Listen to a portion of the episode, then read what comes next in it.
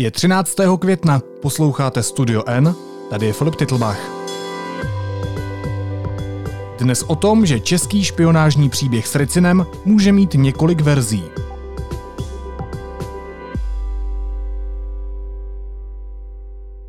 Vyvracet nebo dokazovat cokoliv v největší české špionážní kauze posledních desetiletí, říkejme jí pro zjednodušení Ricinová, je prakticky nemyslitelné. I ty nejdivočejší verze jsou totiž v tomhle případě možné. Probereme je s reportérkou Petrou Procházkovou. Petro, ahoj.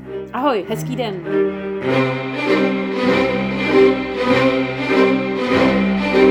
Tak verze číslo jedna je jasná. Objevuje se v médiích a spousta lidí ji považuje už za ověřenou, ačkoliv nám pořád ještě chybí důkazy. Může to být tak, že se Moskva rozhodla zabít skrze agenta s Ricinem tři drzé české politiky, kteří dneska mají ochranku? Připomínám, že jde o pražského primátora Hřiba a dva starosty eh, pražských městských částí Koláře a Novotného. Eh, no, tak víš, kdybych chtěla být teďka protivná a zlá, tak ti odpovím jedním slovem a řeknu může.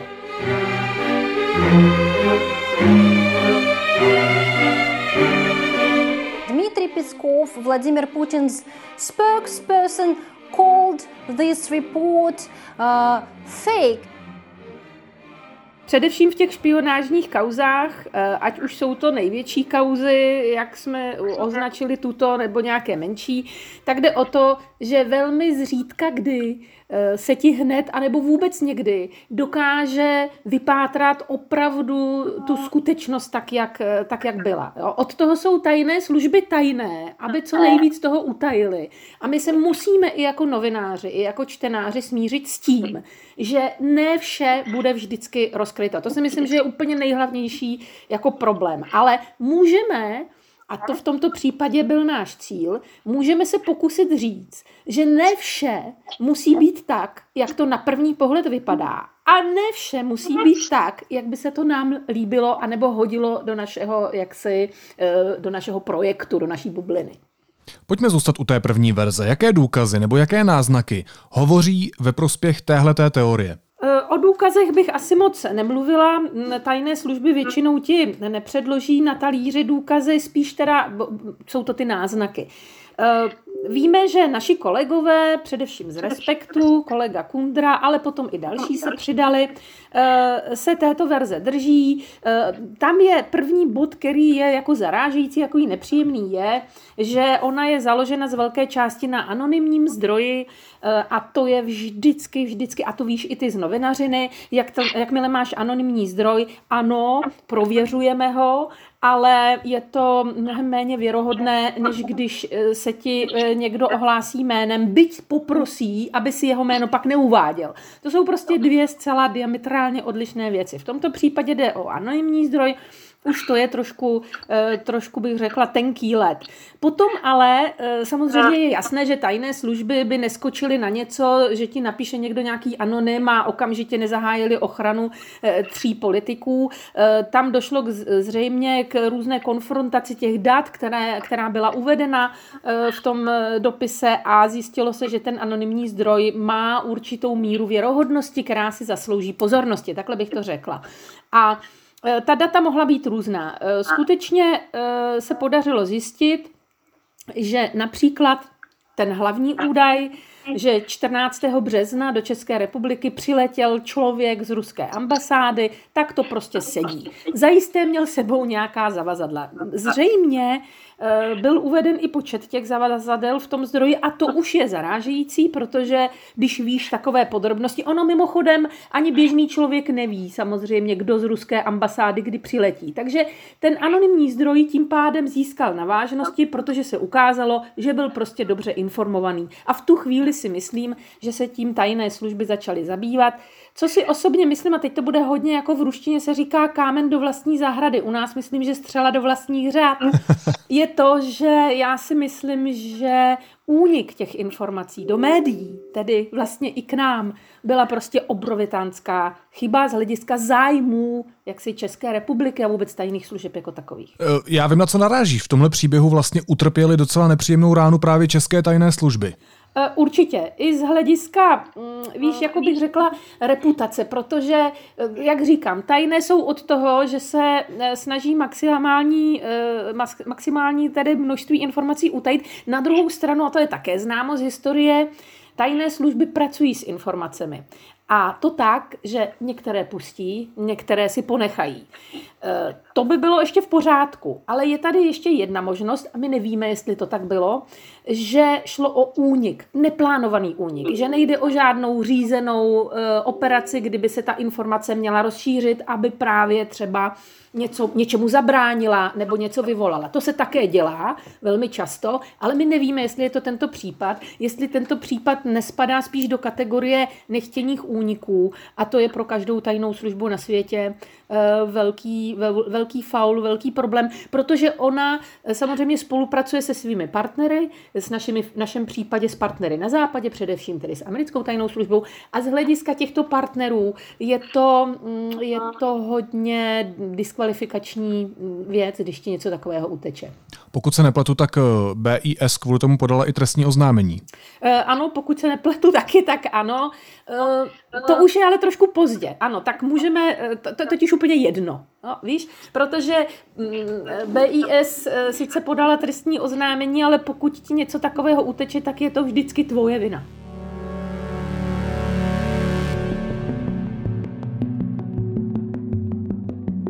Ty si prostě zavinil to, že se to stalo. Buď pracuješ s nevěrhodnými lidmi, nebo máš v něčem nepořádek, nebo se ti někdo někam naboural, eh, nebo si využíval zdroje, které se ukázaly, že pracují na obě strany. Těch možností tam může být celá řada. Pojďme tu první verzi ještě dokončit. My jsme nezmínili, kdo je vlastně Andrej Viktorovič Končakov, který má být údajným agentem s kufříkem. No, to je docela hezká historka, protože víš, já jsem nejdřív, než jsem to jméno jako e, věděla, tak jsem čekala, že se tady vynoří úplně nějaký démonický, ta, nějaká démonická tajemná osobnost, ale Andrej Končakov je eh, člověk, kterého já dobře znám, nejen já, znají ho všichni čeští novináři, kteří alespoň někdy docházejí na ruskou ambasádu, nebo lépe řečeno do mm, Ruského centra vědy a kultury. On je teď uh, určitou dobu, vlastně ho vede, tam je, on je pověřen řízením, není úplně ředitelem, on je pověřen řízením, ale on je v Čechách už strašně dlouho, od roku 2013. Potkala jsem ho stokrát na různých akcích. Samozřejmě Takhle, Filipe, o každém z ruské ambasády tě napadne, že by mohl určitým způsobem spolupracovat s ruskými tajnými službami. Takže i on patří do té kategorie. Jako člověka, který, který převáží eh, kufřík s jedy, jsem si ho představit ne, nedokázala. Nicméně zase, nelze to vyloučit. Dobrý špion je ten, který tě nikdy nenapadne, který prostě je nenápadný.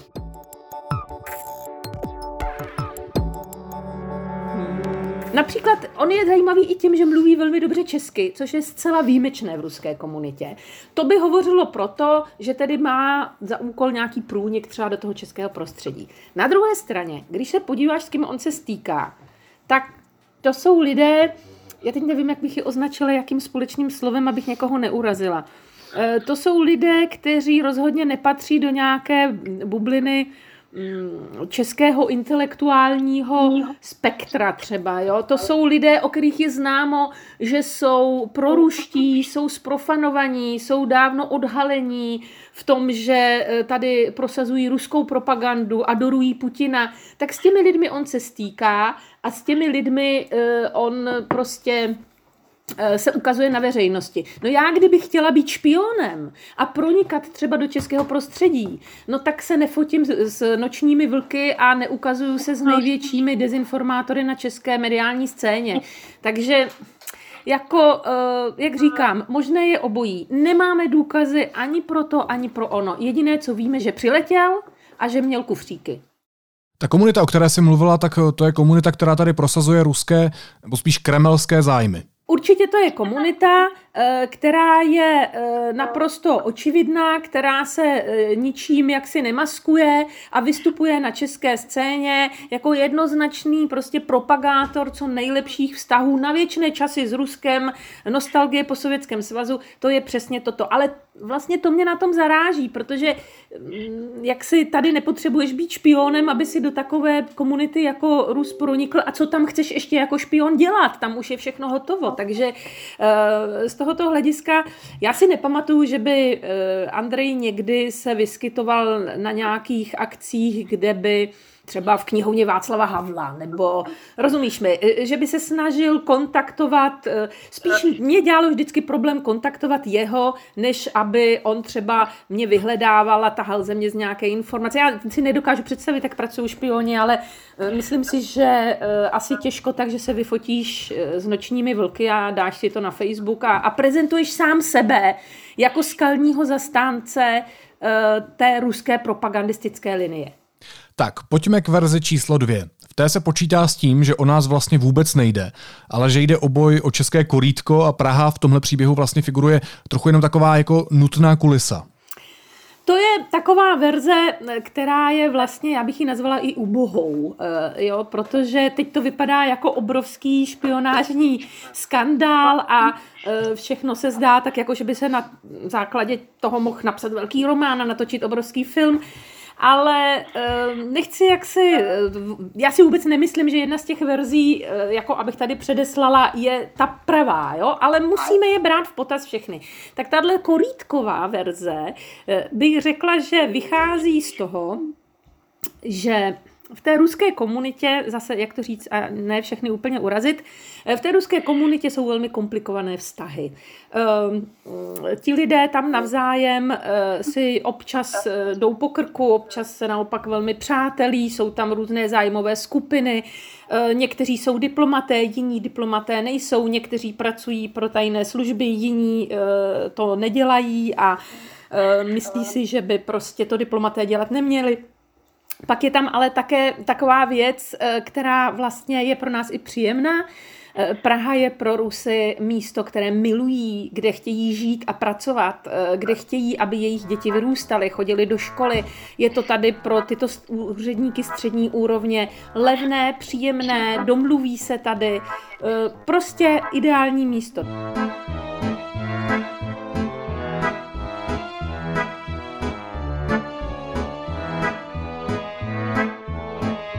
Takže samozřejmě, že tady chceš zůstat co nejdéle a byly už v minulosti jisté náznaky toho, že jedni na druhé nechci říct donášeli, ale snažili se jedni druhé vytlačit, aby třeba sami získali určité pozice.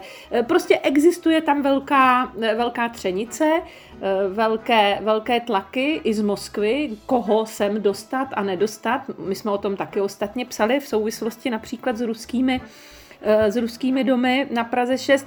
Takže i toto, a já jsem si to úplně nevymyslela, tuhle verzi, já musím říct, že brouzdám po ruských sociálních sítích a komunikuji s různými lidmi, kteří se v té ruské komunitě pohybují. A tato verze tam zazněla a není rozhodně marginální.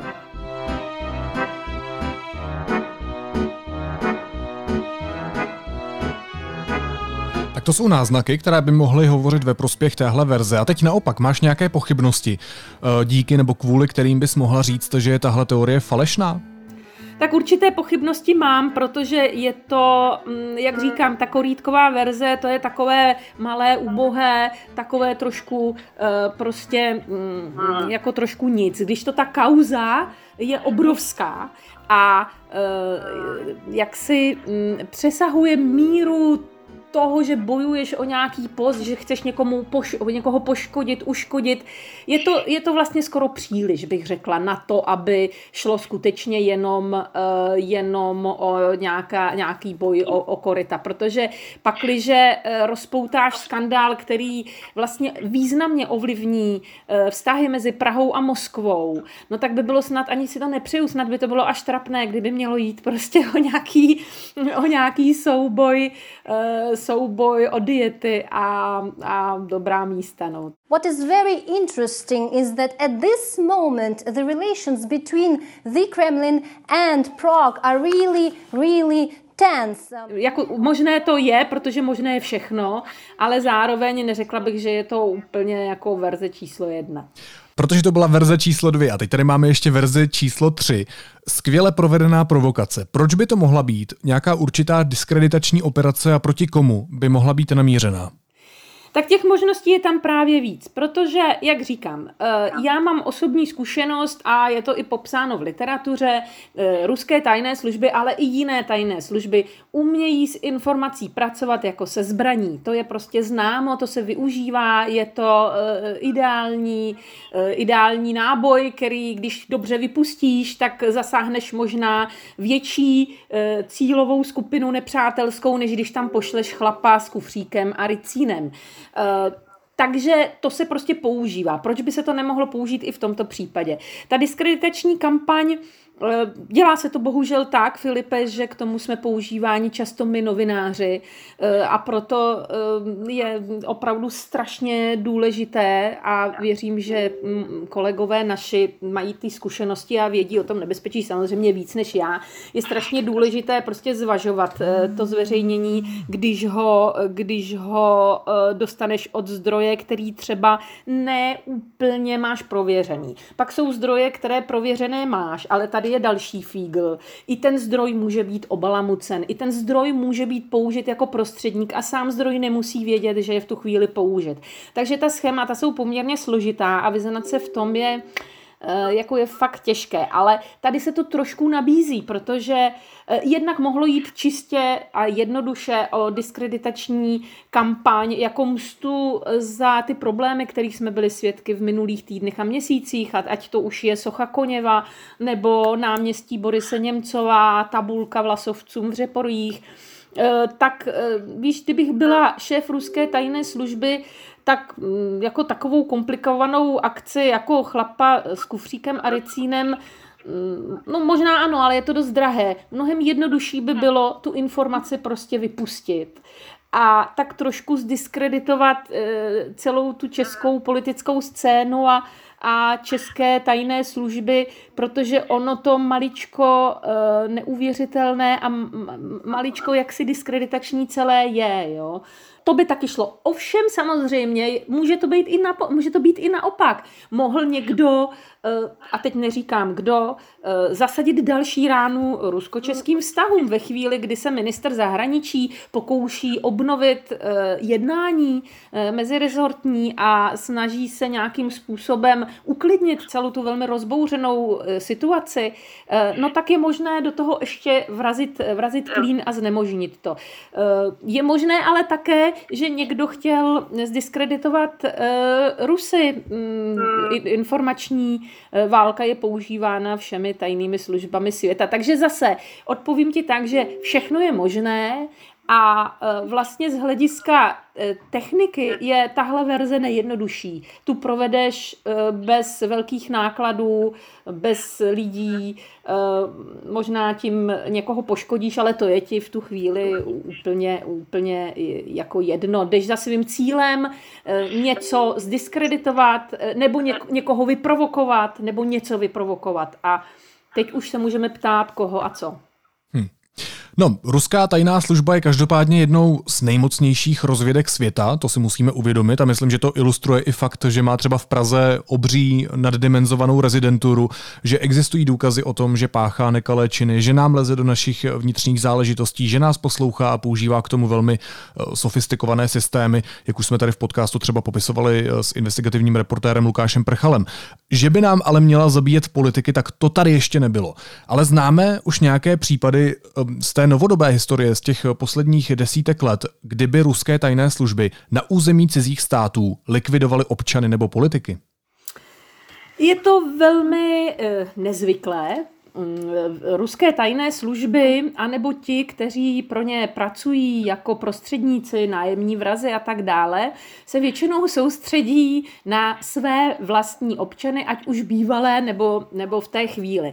Eh, takovým velkým centrem těchto operací se stala svého času Británie, už i proto, že do Británie utekla eh, řada lidí z Ruska, kteří buď pracovali pro ruské tajné služby mm, dříve nebo Eh, nebo s nimi prostě měli co dočinění. Víš, ono to sice je celé tak jako vysvětlit, vysvětlitelné pragmaticky, ale zároveň tam je kousek emoce v tomto. Já si pamatuju, když pan prezident Putin nastupoval do úřadu před mnoha, mnoha lety v roce 2000 a hovořilo se o tom, že on je taky vlastně bývalý agent KGB, on má dokonce vystudovanou školu KGB, tak zaprvé se říkalo, neexistuje bývalý agent. Neexistuje. Jakmile jsi jednou agentem, seš jim na do smrti a i kdyby si stokrát napsal, výpo, podepsal výpověď, tak to neplatí.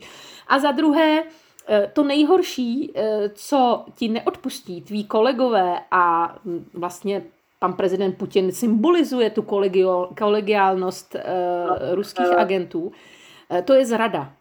Jo? Zrada je prostě věc, kterou opravdu oni nemají rádi.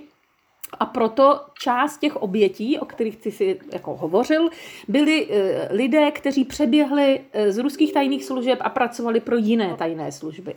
Eh, ještě to, jak byl třeba Aleksandr Litvinenko, který byl eh, jako tak teatrálně otráven radioaktivní látkou, eh, hlavně proto, aby všichni viděli, že tohle se stane tomu, kdo zradí. Jo? To není jenom zlikvidovat toho člověka, ale je to ještě vlastně, vlastně taková výstraha zaslaná do vlastních řád.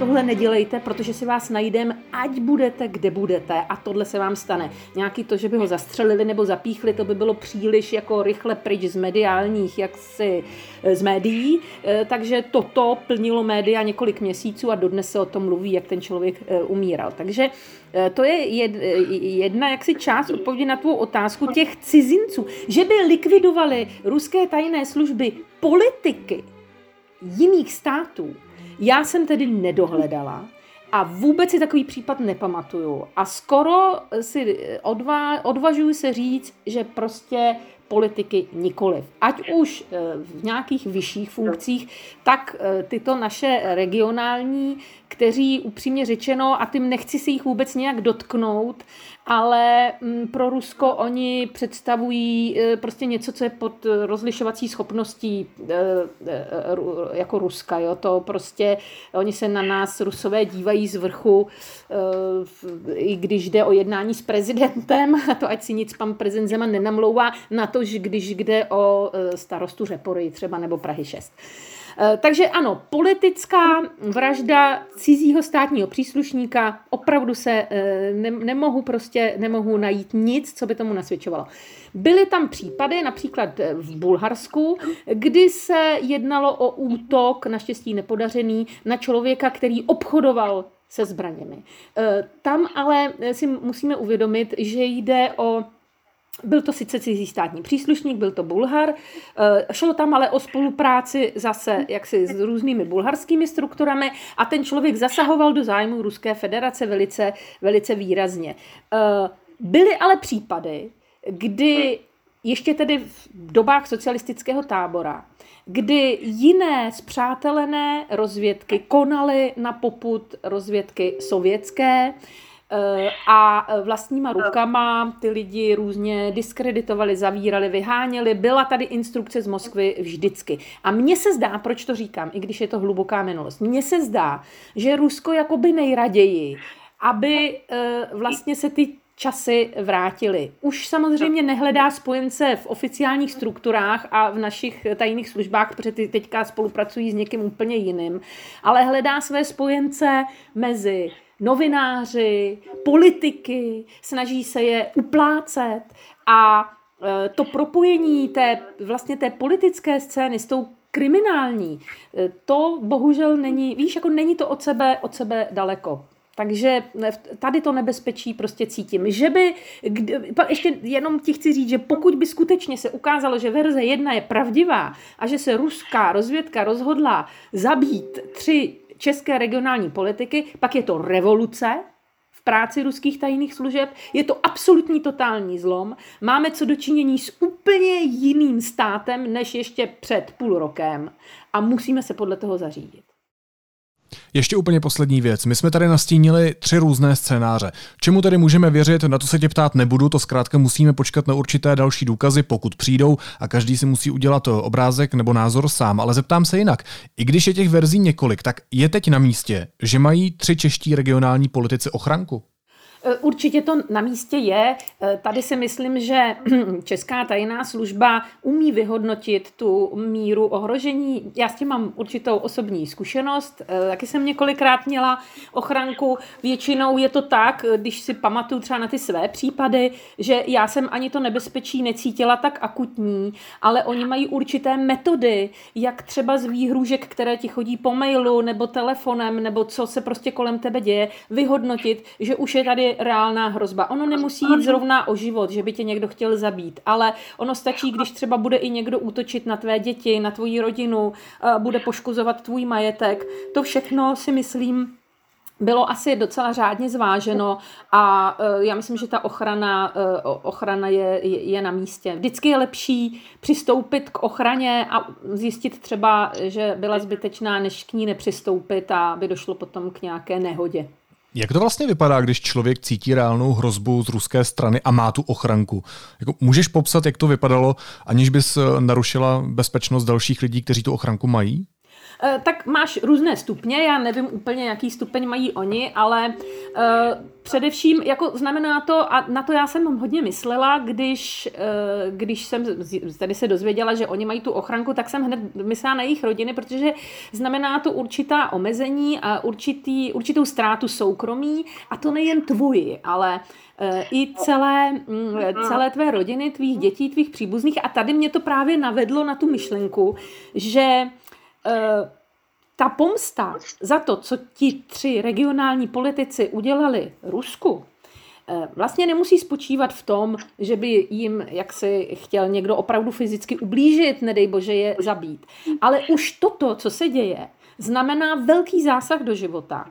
A myslím si, že si leta, možná desetiletí, protože já to tak mám, budou pamatovat, že tady nějaká hrozba z ruské strany byla. A já ti musím říct, že vždycky, když se večer vracím domů, a objevil by se někde někdo, kdo by mi mohl připomínat eh, ruského agenta, tak se prostě otočím. Já vím racionálně, že je to úplný nesmysl, je to prostě eh, z říše obrovské fantazie. Ale to, že ti do hlavy někdo zasune strach, je možná, možná horší pomsta, než kdyby ti propíchal gumy u auta. To určitě. Protože bát se budeš především o své blízké už celý život. A tady si myslím, že to je něco, co už se stalo a co už neodčiní žádná ochranka ani prostě žádné rozřešení té situace. To už prostě je. Říká reportérka Petra Procházková. Petro, moc si děkuji za informace a taky za zkušenosti, které se mi popsala. Hezký den. Následuje krátká reklamní pauza. Za 15 sekund jsme zpátky. Geniální přítelkyně mi poradila, že nejlepší terapie je HBO Go. V aplikaci Můj T-Mobile si ke svému tarifu aktivujte náš dárek a užijte si 30 dní skvělé zábavy. T-Mobile.cz lomeno HBO Go. A teď už jsou na řadě tradičně zprávy, které by vás dneska neměly minout. Prezident Zeman se s předsedou Senátu Vystrčelem sejde příští týden v úterý. Mezi tématy bude tzv. čínský dopis Kuberovi kvůli cestě nad Chajvan. Koronavirus spustil nečekanou revoluci. Významní odborníci, ale i ředitelé ústavů podepisují petici za zrušení ústavních zařízení. Výzva má už přes 600 signatářů. Fotbalová první liga se opět rozběhne. Shodlo se na tom ligové grémium soutěže. Probělo 13 klubů, tři se zdrželi. První zápas je na programu 23. května. Mluvčí Kremlu Dmitrij Peskov se nakazil koronavirem a je v nemocnici. Blízký spolupracovník prezidenta Vladimíra Putina to potvrdil agentuře RIA Novosti.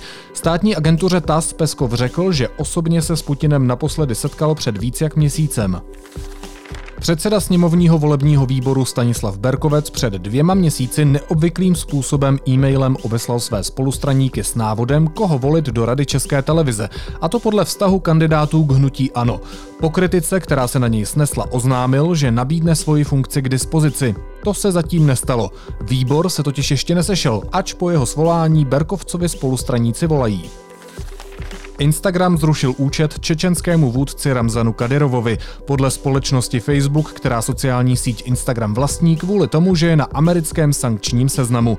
Připomínám jeden z posledních dílů podcastu, ve kterém jsme upozorňovali na to, že v Čečensku pokračuje zabíjení a šikana gejů a lezeb. V pondělí 11. května zemřel v Praze po dlouhé nemoci ve věku 89 let slavný spisovatel, cestovatel a etnograf Miloslav Stingl. Informoval o tom jeho syn Tomáš. Já si myslím, že cestování je opravdu nejlepší forma poznávání lidí a učí nás spoustě věcí, například k tomu, že rasismus je blbost, učí nás tomu, že všichni jsme si rovní a učí nás takové, já bych řekl, všeobecné lásce.